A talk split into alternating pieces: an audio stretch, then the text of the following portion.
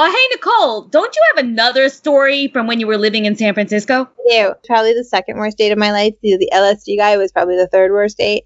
And this one was another setup. Wait, let me interrupt for a minute. The LSD guy was discussed in our last Spill the Beans. So if you don't know who she's talking about, just go back and have a quick listen.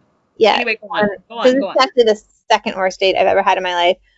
I was set up. The friend who set me up was like, he's really successful, he's professional, and she told me a little bit about his family. And when I looked at the place he was taking me for a first date, I was like, oh, this is kind of crazy because the cheapest course you can get is five hundred dollars. I was like, this is kind of nuts on the first date. You know, like start with maybe a coffee or a drink or something that you can feel completely comfortable throwing out, leaving.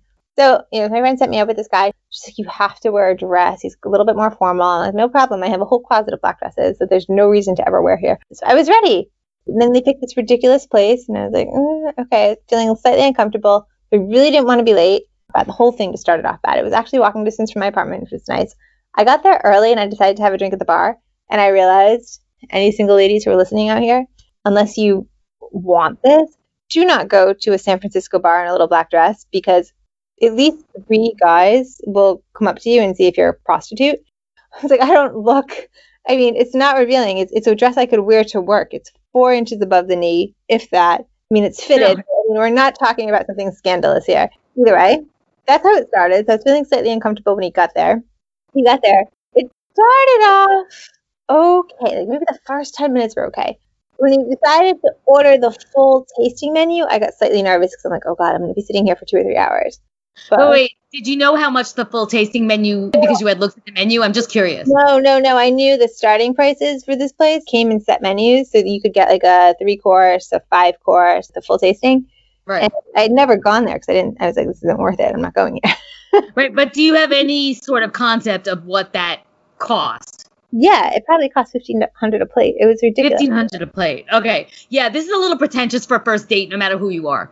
Well, if you're the richest person in the world, no matter who you are. Go on. it was in my opinion. ridiculous. It was absolutely ridiculous. Yeah. But as we're, we're eating, I'm trying to be polite, ask some questions like, how do you like California? How long have you been here? Blah, blah, blah. You, there's really kind of general questions that it's pretty easy to relate to for anyone who's moved to a new city. I think that's one of the, the, the easy things to do with someone, whether they're an expat or a transplant, is to ask them those adjustment, like, how did you pick California? Why did you move here? How do you like it? Absolutely. These are great All really questions. General, yeah, really neutral, really general. Better than asking about work Yeah, or asking and- family.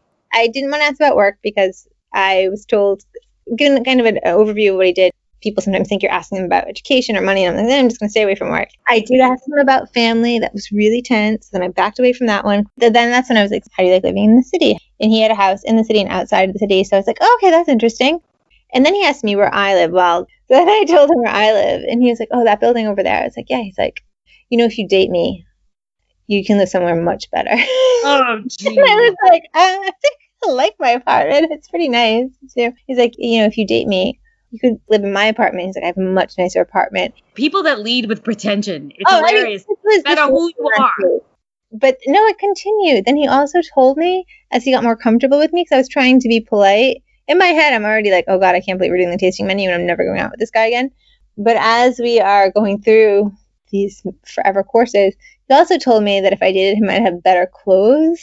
I could have a nicer bag. It's like I could have a nice bag, but I was like, I put it on the floor of like if I'm on bar. I don't want to be a target to be mugged. I have to say about that is that he's deciding that you don't have some some idea of what he has as better. What a horrible man. Yeah. The friend who I think set us up did say she's not materialistic, but it was really kind of bizarre. Through the way I wear stuff, unless it a super special occasion, I don't buy crazy things because I wear them out, or I, then I, I'll be too nervous about it. Then I don't want to use it because I'm like, what if I spill water in the bag, or what if I Oh, exactly. or my cat climbs into it? Because that's what I will do. I will come home and I'll carry a million things and I'll drop my purse on the floor. And, But Nicole, we both like well-made, good yeah, stuff. that's, that's just the quality. Like, I'll shove it under a pla- airplane seat. Like, I don't want anything that I'm going to feel bad about ruining.